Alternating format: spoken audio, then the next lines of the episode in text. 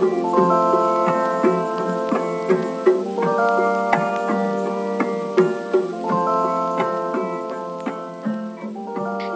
Greetings from the Neo Genesis dimension. I am your host, Anela Pam, and this is the ArchiHub Podcast, a podcast to get to know the success stories of our fellow Archilasalians and discover the new realm of knowledge. We welcome you to our Epiphany dimension, where we learn more about the DLSTD Archilife and the upcoming Mr. and Miss UAPSA Grandeur 2021.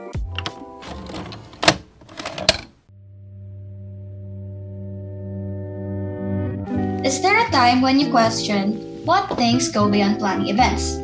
Does it really take time and responsibility for those who are voluntarily doing? Behind the scenes of planning events is really fun. You know, you will generate ideas that will not only satisfy you, but those who will participate and be part of the event as well. As an officer myself, I, I remember the first time I was given a task on handling an event. It was entitled Odyssey, a Frosh Journey into Architecture. It was an online acquaintance party for the Archifroshies. It was really fun and I think we had lots of fun. And honestly, for my first time handling an event, I really enjoyed it. Even if there are lots of papers to utilize, lots of requests to ask, and lots and lots of works to implore. But nevertheless, great outcomes really matters the most. In today's episode, we will be tackling these on the process making moments of our event producers entitled Behind the Scenes, where we find out the plan making and schemes behind our events. So, that was one of the ways kung saan sabi namin, oh, pwede pala, pwedeng magkaroon ng way for the section itself to help. Uh, the art channel last last semester. Tama yung sinabi ni MJ na meron din pagkahirap sa pag-handle niya. Kasi ayun nga, continuous yung pagpo-post. Medyo naging mahirap talaga yung pagbibuild namin ng magiging concept and kung ano ba yung mga pwede namin gawin for this event kasi nga first time. This is an opportunity for us to participate kahit na sabihin man natin na webinar parang kahit ako din kasi minsan 'di ba parang nakakaantok siya ganun maging platform para ma-introduce yung mga students and artists natin and yung ma-showcase din nila yung kanilang talent. Para naman, uh, parang ano kasi, parang ito rin yung way para makollect yung memories ng semester. Kaya, ayun, sana panoorin nyo. That was Mary Joyce Ann Garinilo, Alton Jean Sanyes, Benisa Eunice Mateo, Lisette Aline Adame, Denise Faith Pearl, and Cristel Villamor. Mary Joyce Ann Gayanilo, Chapter President, Head of Archie Channel last semester, the APSA Nationals in the Guy during Quadri Party 2020, and Orient Egan's tournament during National Architecture Week 2020. She was also the co-event head of Cosmos Area B Assembly Webinar and is currently the Mr. and Miss APSA Grandeur 2021 head, the overall head of this year's Tiffany 2021 Arch Week celebration. Alton Jean Sanyas, our chapter director for Ways and Means, head of Archi Channel last semester, and currently the event head of Ahoy, opening day for this Archi Week. Renisa Eunice Mateo, chapter secretary, also a head of Archi Channel last semester, and is currently head of Arcade Virtual Amazing Race for this Arc Week. Rosette Aline Adame, Vice President for Academics, Head of Crimson Zenith Christmas Soiree, and is currently the Head of Unity Archinite 2021. Denise Faith Parol, Vice President for Programs and Development and Publication Staff of the APSA Nationals also one of the head of Crimson Zenith Christmas Soiree, and is currently the head of Meliorism, addressing So Seattle architectural issues with integrity and vision. Christelle Ann William Moore, head commissioner, is also a head of Crimson Zenith Christmas Soiree and is currently the head of Archie Channel 2.0. So let us take up a closer look and see how they have been operating the previous and upcoming events of the APSA DLSUD. So, welcome once again to our podcast, our beloved officers. Hello. Hi. Hi. Hola, hola, hola. Before we dive deep on our topics this podcast, I would like to ask how have you guys been while we're, we're in this pandemic and how are you all been coping up? Ano, siguro um, doing well naman right now. Pero syempre, it's a struggle for students. Pero nakakatulong naman since we have friends uh, surrounding in our online classes and also being able to support them through, yun nga, always chatting with them. Hi. So, bale, this pandemic, medyo paramdaman naman chill naman konti. chill na Archie, pero chill. And ayun, tama nga rin, katulad din sa sinabi ni MJ, ayun nga, may nakakausap mga friends, laro-laro ng mga Valorant, Warzone. So, yeah, you have I have my friends and Mm. family na para mag-boost ups din sa akin. Okay, so thank you, Mr. Alton. How about you, uh, One? Kamusta ka this pandemic? Um, syempre, nung una, naging mahirap. Pero as time goes by naman, parang mas natutunan kong mag-time management, tapos nagkaroon din ako ng mga extra activities, nagka-work ako, extra income, ganun. So, ayun, malaki din yung naging benefit ng pandemic na to, since nasa bahay lang din tayo. So, mas madami nga naman talaga tayong time na nakuha this pandemic, ano. So, how about you, Miss Rosette? Well, at first, struggle talaga due to changes na cause ng pandemic. Pero slowly, uh, nakapag-adapt naman ako sa new normal, sa help na rin ng friends and orgmates, and then nakapag-try din ng mga new things na hindi natin nagagawa noon. Thank you, Miss Rosette. Uh, how about you, Miss Denise? Ah, ganun din po. Ah, nung, nung una parang medyo mahirap talaga mag-adjust kasi syempre first time naman natin na mag-aaral ng online class and nung una talaga parang ang hirap matuto. Ang hirap talaga kasi more on parang laging tayo yung pioneer sa lahat ng mga bagay ganun. Pero yun, nakapag-adjust naman because of the help of friends and maganda rin siyang, ano eh, parang maganda rin yung nangyari sa akin kasi nagkakaroon ng more time sa fam and mas nakakatulong dito sa bahay. Mhm. So, ang laking factor talaga ng friends natin and family this pandemic, no? Parang, dahil rin sa pandemic, parang nagiging mas close tayo sa kanila. So, thank you, Miss Denise. Uh, how about you, Miss Cristel? So, ayun, since pandemic, I have experienced a huge amount of of emotions. Uh, there's been a lot of anxiety. I have spent time thinking about people in this country. Kitang-kita naman natin sa sa news, um, and also this world who are currently suffering far more hardship than I am.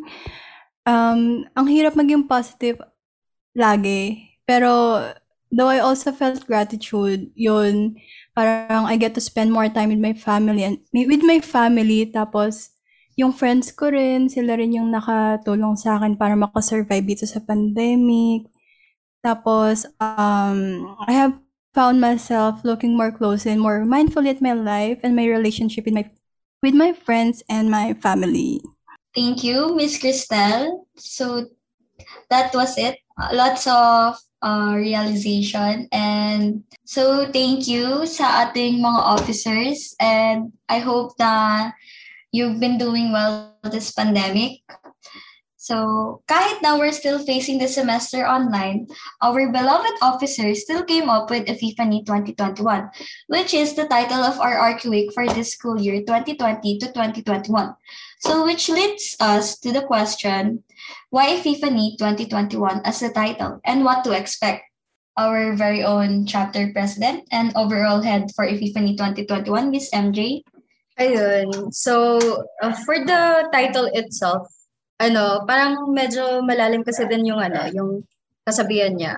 Because the fact that um when we take the definition of epiphany from, yun nga, from the general description of it, it's more of understanding of ano, being able to manifest something or manifest a situation. And as of now kasi, if mapapansin nyo is parang isa na lang event namin this semester, hindi kagaya ng last semester kung saan pa-scatter yung mga ano events namin na I think apat na yung event namin during the last semester. And this semester, we decided na Archie Week na lang. But then, rather, we decided to ano, make it a really big event. So one of the ways, uh, one of the reasons kung bakit uh, we decided on Epiphany 2021 is because of the fact that we are able to adjust and manifest everything that happened during the first semester. And as of now, we are developing and bringing out a better outcome, a better outcome from the first semester that has happened.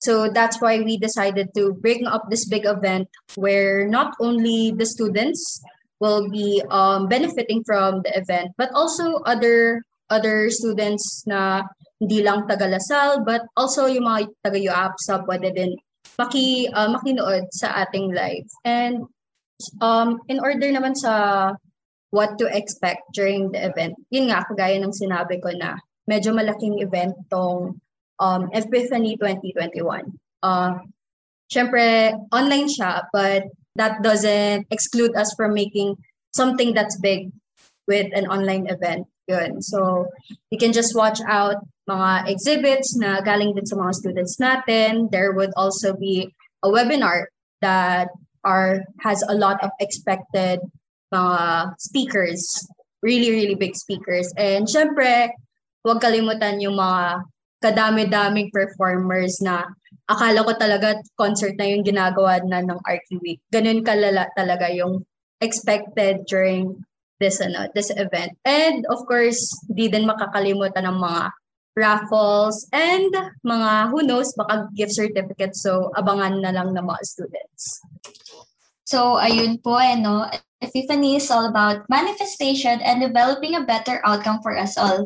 So, ang dami nating abangan, no? So, thank you, Miss MJ, our chapter president. And so, moving on to the event head of Ahoy, opening day for this year's Art Week, Mr. Alton Sanyes. So, can you talk about your event for the first day of our Art Week celebration, Epiphany 2021, and what is it to be expected?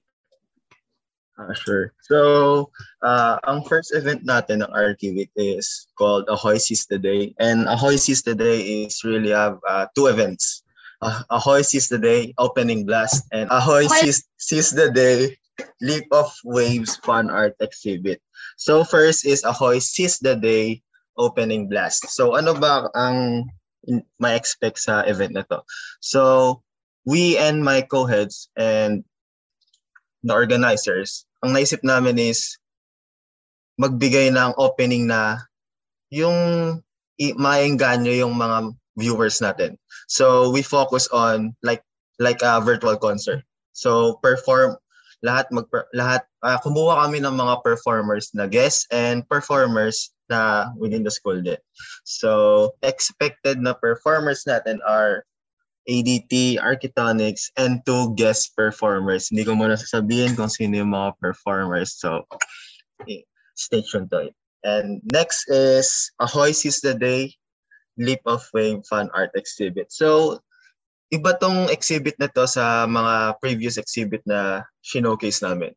In this exhibit, uh, all students can can give their works to us and we are free to showcase their art. So it can be put in photography, photography, artwork, or plates. But in plates, uh, yung mga prof ang pipili na. So maganda yung maging exhibit na to and sana ma-enjoy ng mga viewers yung opening. Kasi like what our title say, Ahoy Sees the Day, our theme is like a neon bikini bottom. And our idea is to uh, our concept is the musical musical play of of SpongeBob SquarePants. So ayun, ayun lang ayun lang yung mangyayari sa aming first day. And sana mag-enjoy kayo. So, ang daming plinano ng ating directors for ways and means for the opening of the first ever online art week. Nakaka-excite naman yung guest performance na inihanda nyo and your concept, Neon Bikini Bottom, na napaka-unique. So stay tuned, our kids, and thank you for the sneak peek for what we are about to expect, Mr. Alton Sanyas. So, na-mention natin kanina yung online Amazing Race. So, it is a very different opportunity to see an amazing race online. Would you like to explain how everything was prepared and how you made it possible to entertain students virtually? our head for the arcade virtual amazing race for this Arc Week, Miss Eunice Mateo. So, ayun, share ko lang muna na medyo naging mahirap talaga yung pagbibuild namin ng magiging concept and kung ano ba yung mga pwede namin gawin for this event kasi nga first time. So, we incorporated na lang yung main theme ng RQ Week sa magiging theme ng Amazing Race which is Neon or Neon Arcade. So we decided na tawagin siyang arcade since parang series of different games yung gagamitin namin. And yun nga pala, this will be the very first online amazing race sa history ng UAPSA DLSUB. So, uh, we grabbed the opportunity na gawin na lang siyang online since halos lahat naman ata ng ginagawa natin ngayon is online. And syempre, bawal pa rin ang face-to-face, which is sad. Kaya online games na lang muna tayo. So about the game, I'll give a very short briefing. And we'll have the platforms or games like Discord, Kahoot, Virtual Scavenger Hunt, Read My Lips, Zoomed In, Escape Room, and marami pang iba. So sa every game na ipapalaro namin, may mga representative bawat team para lahat ng members makapag-participate. Tapos, once na natali na yung mga points, bago mag-final round, saka lang sila makakapaglaro as a team. And sa final round, time system yung magiging basehan namin for the winner. So, yun yung mangyayari sa Amazing Race. And syempre, sa event na to, we are expecting to have at least one representative per section or year level kung onti lang yung sasali. And each team must have five members. So ayun, we are really encouraging everyone from first year to fifth year na sumali since this will be a way na rin to take a break from plates and para ma-meet din nila yung mga students from different year levels, lalo na yung mga first year natin. And syempre, magkakaroon din pala ng mga incentives and prizes dun sa mga sasali. So, ayun yung uh, may, mangyayari sa second day ng Art Week. So parang nakakakita tayo ng parang main team ng ating RQ Week this year. Ano? This year, expect natin ay everything neon. So thank you, Miss Annette. Those are the plans for the online amazing race. We hope that you join and enjoy it, our kids. Every year, sineselebrate natin ang Mr. and Miss UAPSA. Even if we're experiencing this whole school year online, our, our event heads wouldn't make this year an exception. The Mr. and Miss UAPSA Grandeur is said to be one of the main events of the Epiphany 2021. So what made you go forward with the event considering that we are virtual and what challenges have you faced in creating the event? And for sure, I know that many challenges talaga kasi ang daming kailangan i-consider and hanapan na alternatives from past Mr. and Miss UAPSA. So can we have your insights, Miss MJ Cayanilo? Ayun, hi. Uh, ayun nga, before like yun nga, yung sinabi nga ni Miss Pam, na parang napapan kung mapapansin nyo is, ano, parang halos kaparehas ang mga team natin. Kasi yun nga, kagaya ng ano, ang pinaka-main team ng RQ Week is a summer neon team, which is um, distributed between each and every event. Uh, for ano naman, for Mr. and Miss Yapsa, it goes for the same. Mr. and Miss Yuapsa um, goes with the theme of Summer Neon Coachella, where the uh, where the candidates are hindi instead of rumarampa, we um, we consider the photo shoot as the main event of the Mr. and Miss UAPSA Grander 2021. There was a lot of ch- challenges in terms of keeping it going forward. Kasi yun nga, um, sa mga first year na hindi nakakaalam, uh, dapat talaga kasi yung Mr. and Miss Yapsa is supposed to be uh, ano ganap siya during November, December, dur- usually during the first semester. And this year, nag-decide kami na sige sa second semester na lang natin ilagay. Because yun nga, kami mga officers na isip namin, baka may chances na mag face-to-face during the second semester. Pero sadly, yun nga, hindi natuloy since yun nga, uh, certain uh, COVID cases na tumaas, especially sa Cavite. But that doesn't stop us from creating a new way to celebrate the Mr. and Miss UAPSA um, event, which is usually annual. So we decided why not ituloy natin yung Mr. and Miss UAPSA? And since yun nga, usually during the second semester, Archie Week ang palaging event ng UAPSA DLSUD, we decided to make it part of the Archie Week itself. But it really depends on the next uh, UAPSA officers if balak nila ituloy annually yung Mr. and Miss UAPSA during the first semester or kung gusto nila din eh, ituloy as yung nga sa Archie Week din. Ayun. As for the um, challenges that we have faced in creating this event, this event is a new thing, not only for YAPSA DLSED, but also for us officers. Kasi yun nga, um, hindi siya yung typical na Mr. and Miss YAPSA where lumarampa yung mga ano candidates tapos yung photoshoot is face to face. Uh this is something something new, something new for everyone and for the students itself. So yung Mr. and Miss YAPSA this year is more on the photo shoot. The photo shoot is yung pinaka main event talaga kung saan um, we have decided uh, one of the photo shoots is edited by our creative team and one of the photo shoots is a creative team where the class itself ang mag-edit. Kasi ang naisip din namin is if ang uh, ang pinaka main goal ng Mr. and Miss Yapsa is to to be able to um to compete together as a section then why not create a way possible for the section to also be involved sa Mr. and Miss Yapsa so that was one of the ways kung saan sabi namin oh pwede pala pwedeng magkaroon ng way for the section itself to help to help up during the Mr. and Miss UAPSA, especially since yun nga, hindi sila masyado makakatulong sa photo shoot.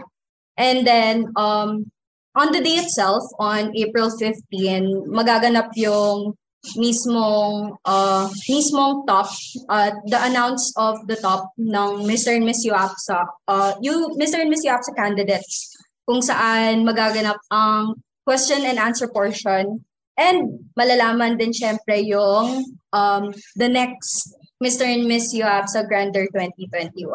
And syempre, um, let's just say the, the event is not only about the pageant, but there will also be some special performances na hindi ko na din sasabihin and we'll leave it up to the pub pub mats and uh, the announcements on sino-sino yung mga magpe-perform sa mismong event. So yun, um, it's something new for us, for us, our term. But I know uh, kahit may mga challenges, especially sa candidates na nagkakaroon ng problema sa net, ano, we were able to cope up and uh, bring up a solution for those challenges. And yun lang naman. I'm just glad that ano, kahit virtual ngayon, natuloy pa din ang Mr. and Miss YAPSA for this year. So we can really see how hard and kung gaano talaga na pag-isipan ng ating mga officers ang ating Mr. and Miss YAPSA na going virtually this year. So nakaka-excite naman. We can't wait for the outcomes and performances. So stay tuned, our kids. So thank you, Miss MJ. So for the whole school year, we had experienced many webinar, which led us to the question, what makes the webinar for Epiphany 2021 entitled Meliorism Addressing Societal Architectural Issues with Integrity and Vision much more different from the webinars we have been having this term. So, Miss Denise? So, uh, the difference from the other webinars in our webinar is that yung team namin, our topic team, which is architecture activism, bihira lang yung mga seminars na ma-encounter nyo with this kind of topic. So, this is a very good opportunity for you to join and to participate because marami kayong matututunan dito na insights. Of course, because we we've invited um um three guest speakers for you to to watch and for you to listen to. And marami silang hinanda para sa inyo. This is an opportunity for us to participate kahit na sabihin man natin na webinar parang kahit ako din kasi minsan 'di ba parang nakakaantok siya din. But then we must also um kailangan din natin isipin na syempre kahit alam mo yun, kahit minsan sobrang nakakaantok yung mga webinars, um, isipin na lang natin na opportunity to kasi marami tayong makukuha dito. So, Yun, for our topic, architecture activism, participants are expected to have an insights on how architecture can be a medium to address societal issues and how architecture is more than just shaping buildings but also our society. So meron din na uh, meron ding mga questions with regarding um, how can we change the future through architecture? How can architecture be political? And what are some of the experiences of the speakers in the field where they where they could share an information in relation with the topic. So we sincerely appreciate your support kahit man ngayon pa lang um, advance and willingness to join us on April 16 kasi hindi naman to yung topic na usual na alam mo yung tinatopic in every webinar. This is parang medyo ano siya eh, parang medyo sensitive topic siya kasi 'di ba architecture activism and not everyone is choosing this as their topic in their webinar. So we're hoping to see you there. So yun po. Thank you. Thank you, Ms. Denise. Ang dami nating i-expect na interest, interesting topic for meliorism and we hope na makasali kayo to gain knowledge about these topics. So, let's continue. Other than Mr. and Ms. Apsa, ang hindi nawawala sa isang school year ay yung Arkinite. So can we call on Ms. Rosetta Dame, our VP for Academics, and Head of Unity Arkinite 2021. To be honest, at first, we felt nervous handling a big event which is itong Architecture Night kasi alam naman natin na Arkinite closing event na eh, and it will basically sum up the whole architecture week and even the whole semester. So dapat remarkable talaga dapat smooth and as much as possible perfect tong event na to. And also due to the pandemic, there are a lot of adjustments and changes. That's why we can celebrate Arkinite like before. And for us, parang ang challenging nun kasi paano nga ba natin magagawang fun and exciting pa rin ng Arkinite kahit virtual na lang? Pero habang papalapit tayo sa Arc Week and sa Arcanite, I can say na we are feeling more excited rather than feeling nervous para sa event na to kasi we know na we've prepared a lot for this event and I am very grateful rin sa aking mga co-heads kasi grabe rin yung help nila sa akin from planning up to processing nitong event na to. The our should look forward to this event because we've prepared something exciting for them. So first, we've invited our talented architecture students and as well as local artists to perform on Architecture Night. So, dapat abangan yan ng our kids kung sino nga ba yung mga in-invite namin for online Archi Night. ba diba? Kasi sinasabi nga ni MJ na parang concert na daw yung pinaprepare namin for the Arkids. Kasi gusto namin na parang maging gift namin to sa inyo kasi grabe yung support niyo sa mga events namin umpisa pa lang. And gusto rin namin na mais naman kahit papano yung stress nyo sa plates and sa mga assessments. And gusto rin namin na ito yung maging platform para ma-introduce yung mga students and artists natin and yung ma-showcase din nila yung kanilang talent. And third, para ma-feel pa rin natin ang Summer Neon Wonderland feels kahit na virtual na lang due to limitations. And we also prepared some exciting prizes for the games during the live event. So I hope na mag-join dyan ang ating mga arkids But the fun doesn't end there because after naman ng live event, nag-organize naman kami ng online movie night. So, open siya for architecture students. Para naman, diba, we can end the night fun and chill lang. So, I hope that the our kids will join us on our online architecture night on April 17th at 4 o'clock p.m. So, see you guys there. Na-excite na ako sa big upcoming events na pinaghirapan ng ating event head, lalo na dun sa mga band performances and raffles. So, sana kayo din, our kids. So, thank you, Miss Rosette, For this year, our officers came up with the event Archie Channel. Not only were we able to showcase the talent of our Archids, but also was used for announcing and informing students. So you can say Archie Channel has become a big change for the organization as it became a weekly and sometimes daily platform of posting. How did you handle the responsibility to take up the various months of dedication to keep posting? So let's start with MJ, uh, our last year's head for Archie Channel. Ayun. So, it was uh, it was something that was very much risky because ayun nga, hindi kagaya kasi nung dati na face-to-face, hindi masyado nagpo-post sa social media ang UAP sa DLSUD. So parang since yun nga online na nga yung ano natin, online classes, we decided talaga na make a way to connect with the Archie students. Hindi lang hindi lang sa mga vlogs, hindi lang sa mga postings na makaka-relate sila, but rather also mga posts and announcements informing them about what's happening or if there is certain um, information that they need to know within the school or whether in SAYAP itself. So it was um, it was hard being able to maintain it every week.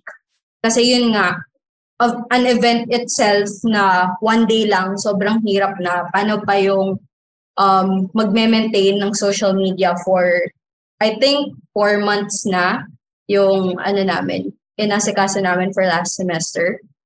And I'm just proud, especially sa mga kasama ko during uh, during the Archie channel, yun, sina Alton, si Une, and si Echo, na nakapagano pa din kami. Uh, as much as possible, we try our best na mag-maintain ng weekly or minsan nga naging ano na eh, twice a week yung postings namin. And syempre hindi din makakalimutan yung mga ilang ano events such as the Valorant games and such much more na nangyari during the last months na hindi lang uh, hindi lang mga students yung natuwa sa mga gawa but also kami kasi natuwa din kami na ang daming responses na ano, hindi lang galing from UAP sa DL- DLSUD na ang active ng social media but rather nanggagaling na din sa from outside area B, nanggagaling from area D, area C, na sinasabing nakikita nila na sobrang active ng social media natin, which is nakakatuwa kasi yun nga, umaabot na ng iba't ibang provinces yung mga ano, yung mga posts namin which is ano, which, which is a good thing and seeing how everything happened from a very small risk na baka mahirapan kaming mag-post every week. It's it's good to know na ano, na maintain namin and at the same time ano, nakikita ng mga tao yung mga efforts ng hindi lang ng mga officers but ano, they see UAP sa DLSCD as a whole na ayun, parang we want to communicate with the department and the whole community, the, whole organization of the architecture in DLSU. Ayun. So thank you, Miss MJ. Uh, how can we call on your co-head for last year's Archie channel, Mr. Alton?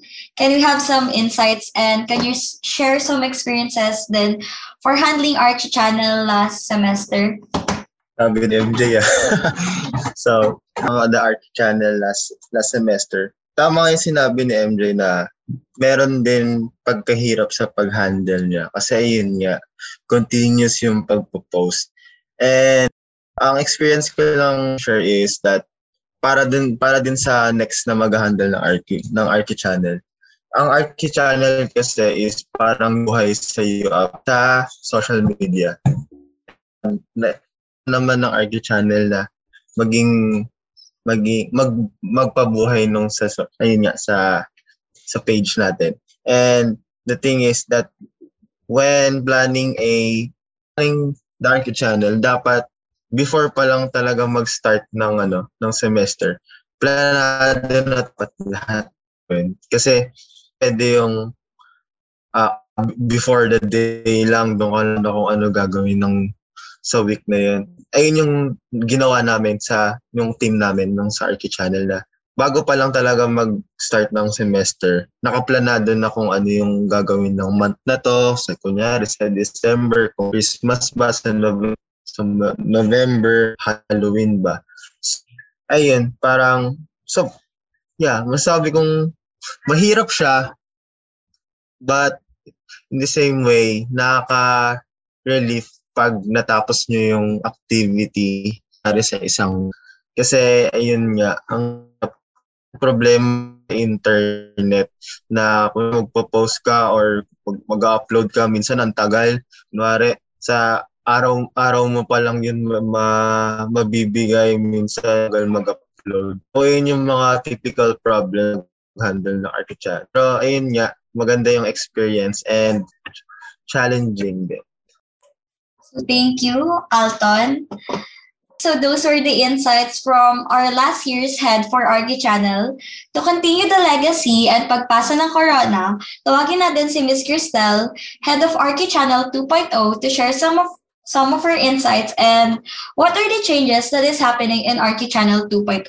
Ano kasi, yung Arky Channel, uh, the main goal is to share experiences and ideas with the Arkids. That's why ano, nakaka-excite mag-plan. Though honestly, naubusan din kami ng contents. Ano kasi, um, before, ganun din, ganun din tulad nun sa ARC channel nung first semester. Um, nag-plan na kami bago pa mag-start itong SEM. Tama ba? Tama naman, di ba, Pam? Tapos, ayun, uh, yung monthly, yung monthly team namin, dinepende namin sa kung ano yung parang pinaka-event ng month na yun, ganun kunwari sa Fe, Valentine's, tapos, ayun, hindi naman, hindi naman, hindi ako nahirapan mag-plan kasi ang gagaling ng mga co-heads ko. Tapos, hindi kami creatives, pero naging creatives kami, nakagawa kami ng pub. Akalain mo yun. Tapos, ayun, yun lang naman.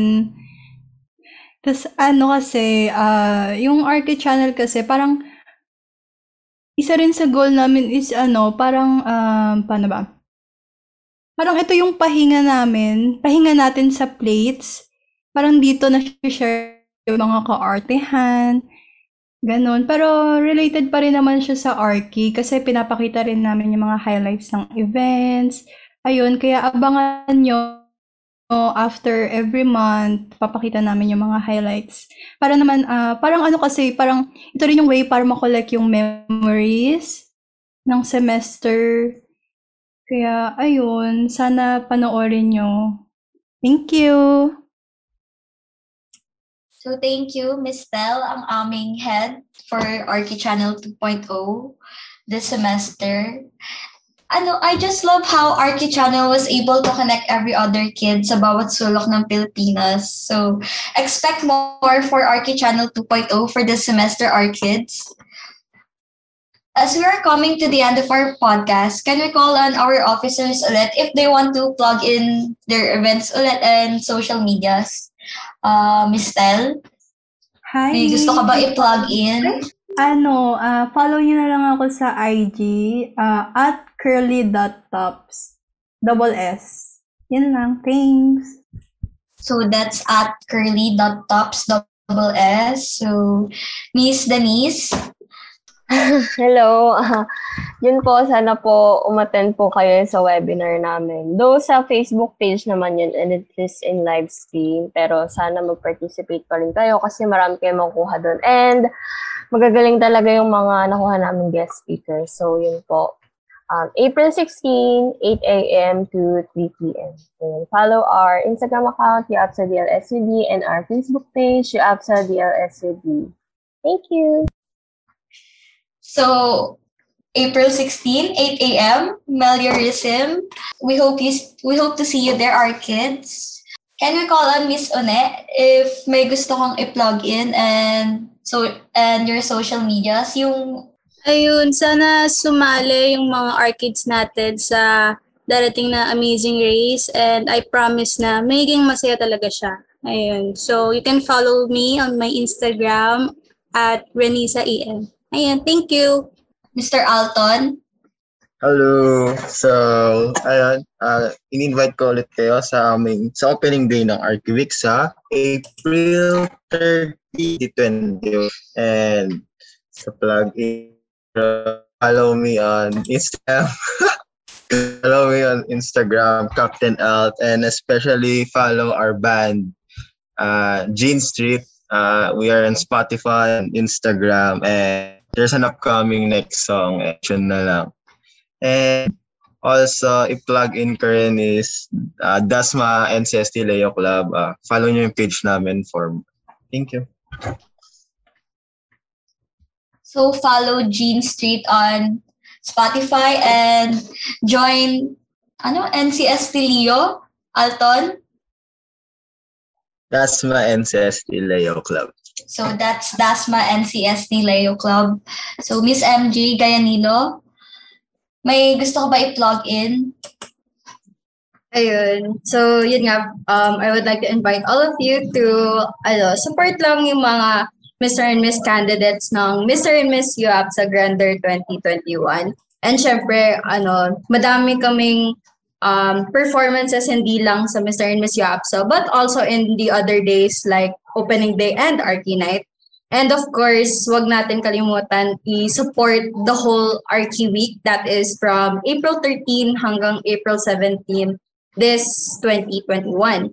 And uh, syempre, ano din, um, I would also like to give a shout out sa mga officers ko kasi um, kami lang yung mga heads dito but lahat, buong officers have made an effort sa la, yung buong-buong Archie Week na ganap uh, this that's going to take place this Archie Week. So, I'm really, really proud sa mga officers ko na we've come this far na kahit sobrang, ang tagal kasi ng ano namin, ng preparations. I think it was two months or one month na and grabe talaga yung naging efforts ng lahat, ng isa't, isa't isang officer talaga. Ayun, so sobrang, ano, sobrang shoutout talaga sa mga officers ko. And ano din, uh, just follow me on IG at Joyce underscore Nico Nico Ni or you can just message me in uh, Facebook, Mary Joyce Gayanilo. Ayun. Ay, and also, I would also like to plug in our um, collaboration with Tindig. Ayun, so support guys and um, let's work together, educate others, and syempre stand together as one to be able to vote for the great of our country. Yun lang po. And that is it for our episode of the Archihab podcast. Thank you for listening, and I hope you find our episode useful and enjoyed our company. We would like to thank our guest speakers, Miss Mary Joyce Ann Gainilo, our very own chapter president, Mr. Alton Sanyas, our director for Ways and Means, Renisa Eunice Mateo, our chapter secretary, Lisette Aline Adame, our chapter vice president for academics, Miss Denise Faith Porol, our chapter VP for Programs and Development, and lastly, Miss Crystal Wilmore, our chapter head commissioner, for being a part of this episode. You can check us out on Twitter and Instagram, that's at UAPSA And don't forget to like and follow our Facebook page, that's UAPSA de La Salle University, that's Maria's chapter, to keep posted for our coming events we prepared for you guys. Let me just plug myself. You can also follow me on all of my socials. That would be at Anela Pam. Once again, thank you, MJ, Alton, Reset, Denise, Une, and Tel for bringing out the best of this podcast. We'd like to thank our chapter partners, Maui's Dessert, Amphinas PH, Art Caravan, Project Workshop, Print Trick Printing Services, We the Youth Vote, and Wasteless PH. Once again, I'm your host, Anela Pam. See you in the next dimension, and this is Archihab Podcast.